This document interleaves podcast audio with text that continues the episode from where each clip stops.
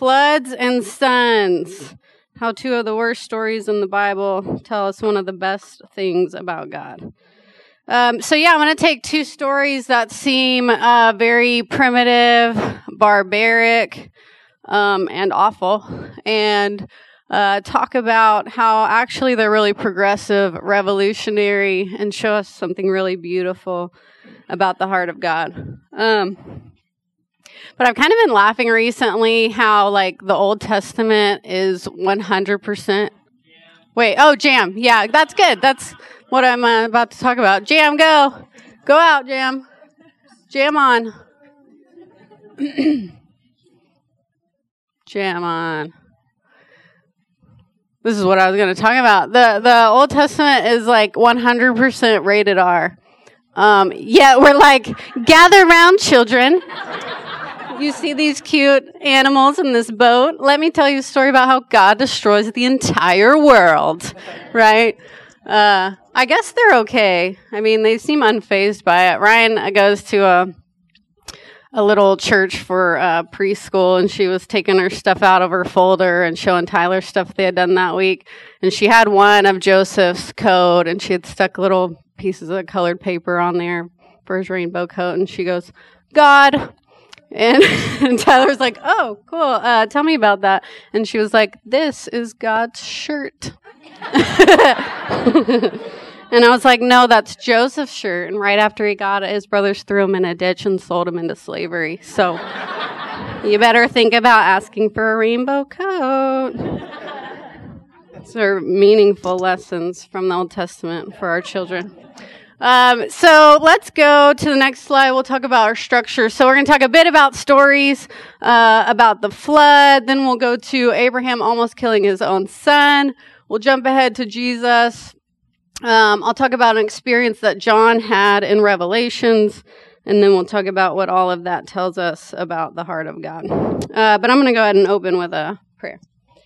God, I thank you for letting us be here together. I thank you for this community. I thank you that we get to do life together and that you promise to be with us in that. I thank you for your word. I thank you for the scripture. And I pray that we would be good readers of it, that we would know um, what you're trying to communicate through that and what your people were trying to communicate through that. Um, and that that would draw us closer to you and make us better partners for you. In Jesus' name, amen. Okay, so first, a bit about stories. not the flood story, but a flood story. So you may or may not know this, but um, our flood story in Genesis is one of many flood stories in the ancient world. There's one flood story in particular, the Epic of Gilgamesh, which is a fun name to say, Gilgamesh, um, that the Israelites likely knew of. Um, there's reason to believe they would know of that. Uh, and it's very similar to our flood story. So the gods get angry, they get annoyed at people for being too loud, and they decide to destroy the whole world. Uh, one god tips this one guy off about it, and so he builds a big boat and he gathers on there other people and animals and he's you know in this flood for a long period of time uh, he even sends out these different birds to check and see if the water's receded. Um, and then uh, at the end, him and the people on the boat were saved. and the first time that I heard that, it like really freaked me out um, because I was like, oh my gosh, like, does this mean that our biblical story is not true? Uh, but one thing that we have to understand is that they communicated very differently than we do. Uh, they communicated truth much communicated truth much differently than we do. We like our introduction, our points with supporting evidence for our points, and we like a good conclusion that tells us exactly the things that we're supposed to think and believe. But that's not how they did things. They used story, and the everybody around them used story to communicate truth. And it makes a lot of sense because stories hit you at a different place than mere logic does. It hits you at a deeper place. Um, they're also easy to understand. They're easy to remember. They're easy to repeat and to pass on. Um, so it made a lot of sense. And we see Jesus using this same tool over and over and over again, these stories to communicate truth. So, if we want to know what these ancient civilizations believed and thought about the world, they didn't have textbooks for us to pick up. We would need to look at their stories to understand what they believed. So, for instance, the Babylonians also have a creation story, uh, but their creation story is about two gods that got in a fight. One god beat the other one and then used the carcass of that god to create the earth. And so, no wonder the Babylonians were a violent people because violence was baked in to the way they saw the very creation of their world.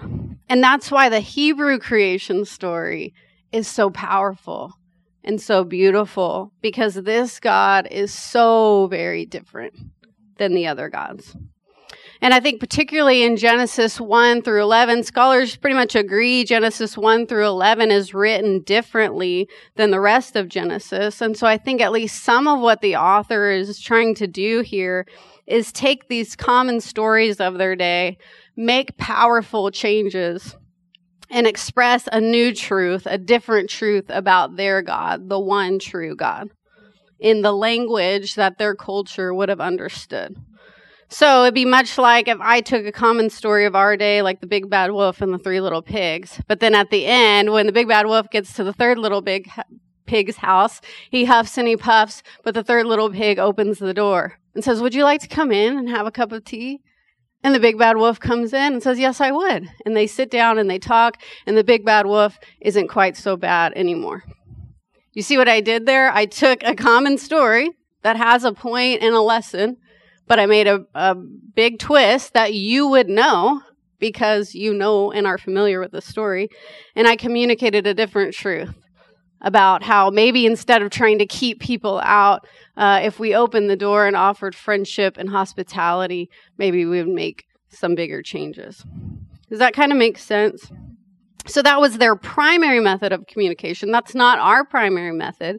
So it makes sense for them to take this primary method of communication um, and use those to express the truth to their culture. So when we come to the flood story, certainly we can argue about did this actually happen or not. Um, and, and people can certainly point out some pretty big flaws to the story of how unlikely it would be if it actually happened exactly as the writer says. Um, but I don't think that that actually matters that much. I think that we do that and then we miss the point of the story. Maybe a huge flood happened, maybe it didn't. It seems like something probably did happen because so many nations wrote something down about a flood. Um, but who really knows? Um, ultimately, I think the author was taking this common story, um, making some some changes, this common view of the gods of their day and making purposeful changes to express how different and how awesome the one true God is. So, I might have uh, opened a can of worms for some of you, um, and I don't really have time to work all of that out. Um, so, I'm sorry to leave you there. Um, I would love to talk about it more, though, if you're like, oh my gosh, what the heck is she talking about? Um, I'd love to talk about it more and kind of flesh that idea out with you and where we see these different instances. Um, that's not what I can do right now, but I did feel like I, at least in going into this flood story, needed to lay a little bit of a groundwork about what they were doing with stories, about taking genre seriously, looking at what the writer was actually trying to do and try to express in it, and really keep our eyes open for what differences do we see in this story.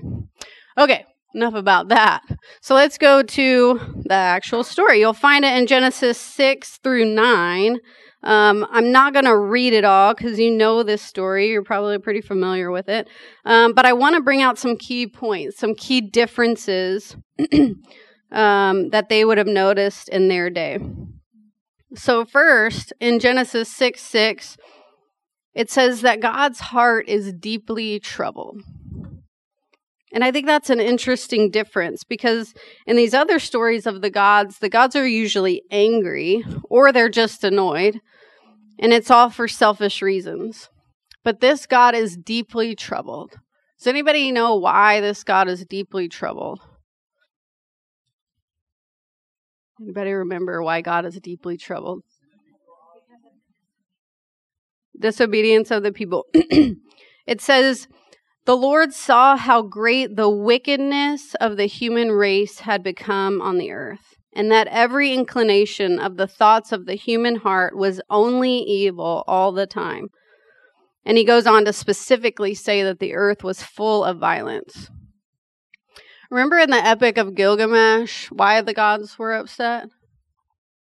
Do you remember what I said? The people were too loud. Do you see the difference? The gods were angry and annoyed that people were too loud.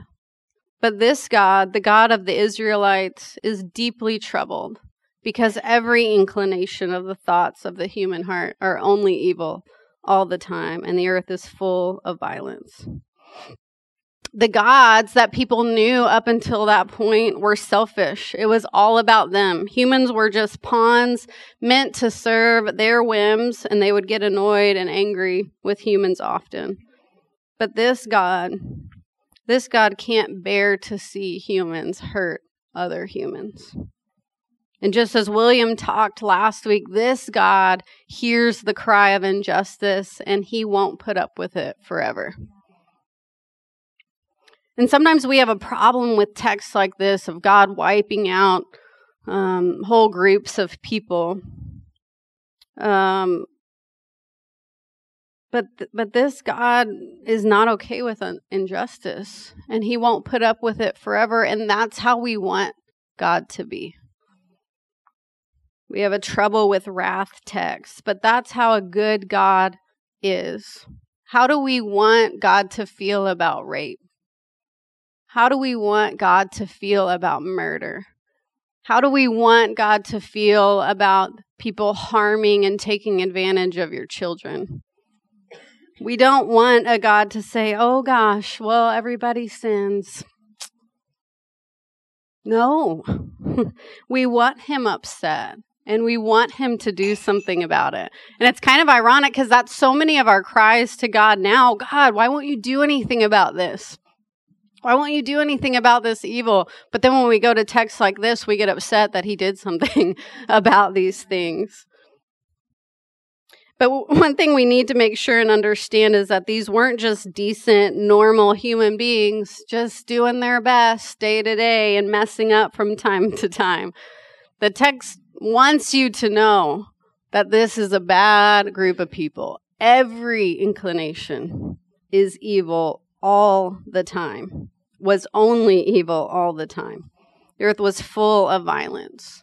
And we don't want God to turn a blind eye to this. So, this God isn't selfish. He cares about people deeply, and He will do something about injustice in time. And that's a good thing. And then there's another twist to this story, and it comes at the end. God puts something in the sky. What does God put in the sky? A rainbow. Okay, but in Hebrew, they didn't have a word for rainbow. All it says in Hebrew is bow. God put his bow in the sky. So, what's a bow? A bow and arrow. Yeah, there we go. Which way is the bow and arrow facing? Up. Who is that towards? Towards God. What kind of God turns a bow on himself? God places the bow facing himself and then promises to never kind, bring that kind of damage on humans again. This would have been mind blowing in their time. What kind of God would do something like that? A God that turns a bow on himself. And then further, this God makes a covenant with Noah after all of this. a covenant with a human, a partnership, a relationship. And remember, in their worldview, humans were pawns, they were nobodies.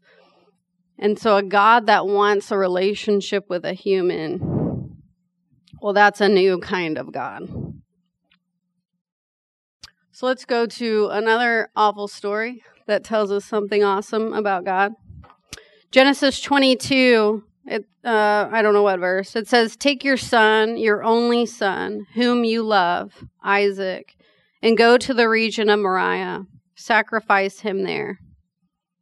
We read this and say, A God that does what? a God that asks you to sacrifice your child. But again, we need to put ourselves in their shoes and see how they would have read the story. So they were familiar with sacrifices. That's what they did for the gods. Their neighboring nations had lots of gods um, and made lots of sacrifices. And this came about because people quickly realized that there were things going on in the world that they had no control over. Things that had dramatic impacts on their life, like whether they lived or died. And so they knew we need the sun to, to shine the exact amount, not too much and not too little. And we need the rain to fall the exact amount, not too much and not too little. And if it didn't, what happened? And so they figured, oh, well, there, there's somebody controlling the sun. There's a sun god, and there's somebody controlling the rain. There's a rain god, and we need to make sure they're happy. and so they started giving these gifts to the gods to make them happy. And if the rain didn't fall as much as they needed to, then, oh, that, the god's not happy. We didn't give them enough. Let's give them more. And if the sun shined the right amount, oh, well, we need to thank the sun god so that the sun god doesn't get angry with us. So let's give a thanks offering. And naturally, this kind of got out of hand because when things don't go right, we need to give more and more and more. This must not have been enough. What more can we give?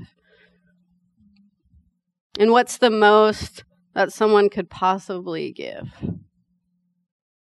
a human sacrifice. And so began a horrible, horrible practice of giving over a child to the gods. And so if you read this story, you'll notice that Abraham isn't shocked. He doesn't argue, he doesn't question, he doesn't do anything. He just starts this process because that's what the gods ask of you. And so this starts out like a fairly familiar story in their day because this is what the gods are like. This is where that leads.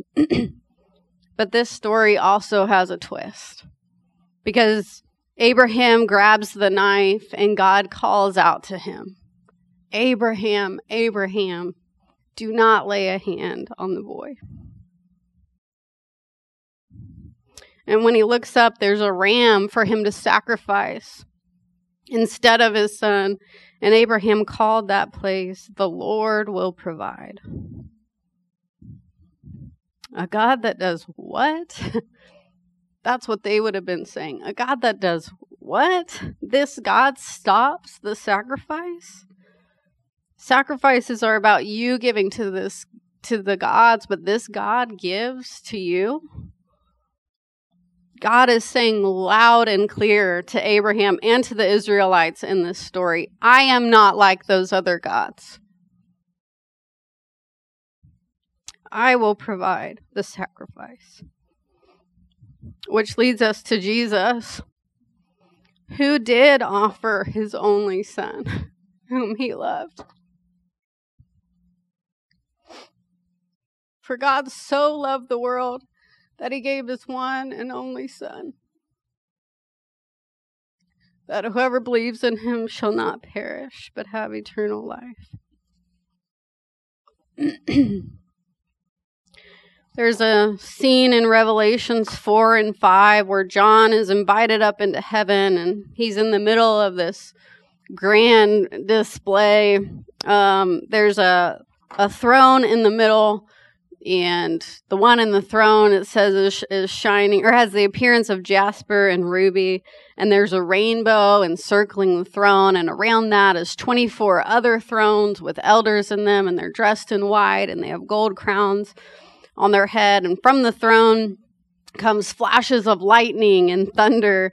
And in front of the throne are these seven blazing lamps and a sea that looks like glass there's creatures hovering around the throne that look like different animals, but they have six wings and they have eyes all over their body. And it says, day and night, they never stop saying, Holy, holy, holy is the Lord God Almighty who was and is and is to come. And the elders are, are falling before the throne, worshiping, laying their crown at the throne. And the one on the throne is holding a scroll with seven seals, and an angel says in a loud voice, Who is worthy to break the seals and open the scroll? And John says that he wept and wept because no one was worthy to open the scroll. But then one of the elders says, Do not weep. See, the lion of the tribe of Judah, the root of David, has triumphed. He is able to open the scroll. And it says, Then I saw a lamb looking as if it had been slain, standing in the center of the throne. From the beginning, at the heart of God, has been a sacrificial lamb. Not because he's weak. The lamb that John sees has seven horns, and that represents this complete strength, this absolute power. We see in the flood God's strength and power. We see all through the Old Testament God's strength and power. He is not weak, He is all powerful, but He is ever willing to sacrifice Himself on behalf of us. And I kept trying to think about how to wrap this up. Okay, what are all the implications and what are the the practical applications to this, but I just couldn't anything I came up with just felt really trite. Except that it's important for us to understand this. and I was flooded with these stories of Jesus. Of Jesus on his last night, getting on his knees, holding the feet of people that were going to betray him in his moment, moment of greatest need, and washing the dirt and grime off of each one of them. A job that a master couldn't even ask a servant to do because it was so lowly. I think of a tired Jesus, tired from helping and healing people, asleep on a boat in the middle of a storm that's about to wreck shop and even allowing himself to be awakened in those moments to help again. I think of Jesus being stopped by a man with leprosy who had no business being anywhere near him. And this man desperately saying, If if you are willing, you can make me clean. And Jesus reaching out his hand and saying, I am willing. I think of Jesus up on the cross not only was he bearing our sins, but while on the cross, he accomplished so much for other people. On the cross, he asked God to forgive the people that were killing him. On the cross, he arranged care for his mother and entrusted her to John. On the cross, he forgave the thief next to him and promised him paradise, all while he was on the cross, still thinking about others. Come to me, all you who are weary and burdened, and I will give you rest. Take my yoke upon you and learn from me, for I am gentle and humble in heart, and you will find rest for your souls. We often read the Old Testament and we come away with this view of God that he's harsh and mean and scary and angry. And what a disservice to God. How unfair. How messed up is that? We certainly should come away seeing that God is not weak, that He's all powerful, that He cares about injustice and evil, and He is able and willing to deal with it decisively. We definitely should come away with that. But we should see all of those things through the eyes of a child looking up at their Father that would do absolutely anything for us. That's who He is and who He always has been. And if we don't see that, we'll never be able to take His hand in trust and walk with Him in the kind of relationship that He seeks to have with each one of us. He made a covenant with Noah, He made a covenant with Abraham. And once again, this God is different than other gods. He wants a relationship. He wants a partnership. He wants to walk side by side with you in this life. But we'll never be able to do that if we don't trust Him. But we can trust Him. We can trust this God. He points the bow at Himself. He provides the sacrifice. He is gentle and humble in heart. He is the lamb that was slain. He is also the lion of Judah, and he wants to walk with you. God, I thank you for who you are. I thank you for your revelation. I just thank you that you're not like the other gods, that you're not like these gods that humans make up to make look like us, but that you are different, that you are full of love and grace and sacrifice and kindness. And I pray that we would all trust you and walk with you and be good partners. Amen.